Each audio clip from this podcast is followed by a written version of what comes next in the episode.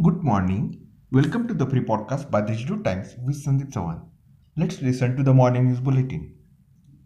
Satisfactory picture is being seen in the district that the sex ratio at birth is improving.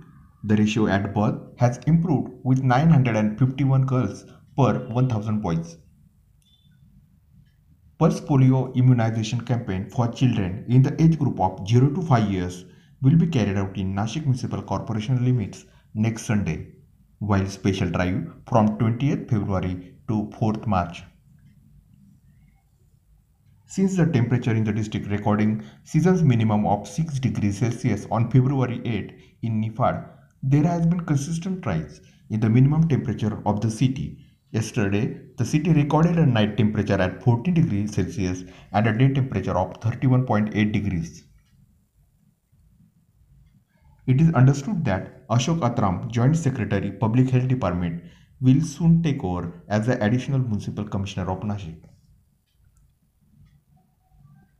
Opposition leader in Nashik Municipal Corporation, Ajay Boraste, and group leader Vilas Shinde have demanded that a white paper on all the ongoing smart city works should be published for the information of the citizens.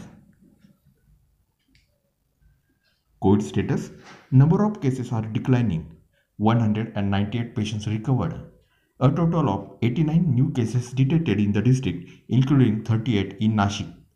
One death reported in Nashik. That's all for today's important news. For more, visit the Deshdoot website.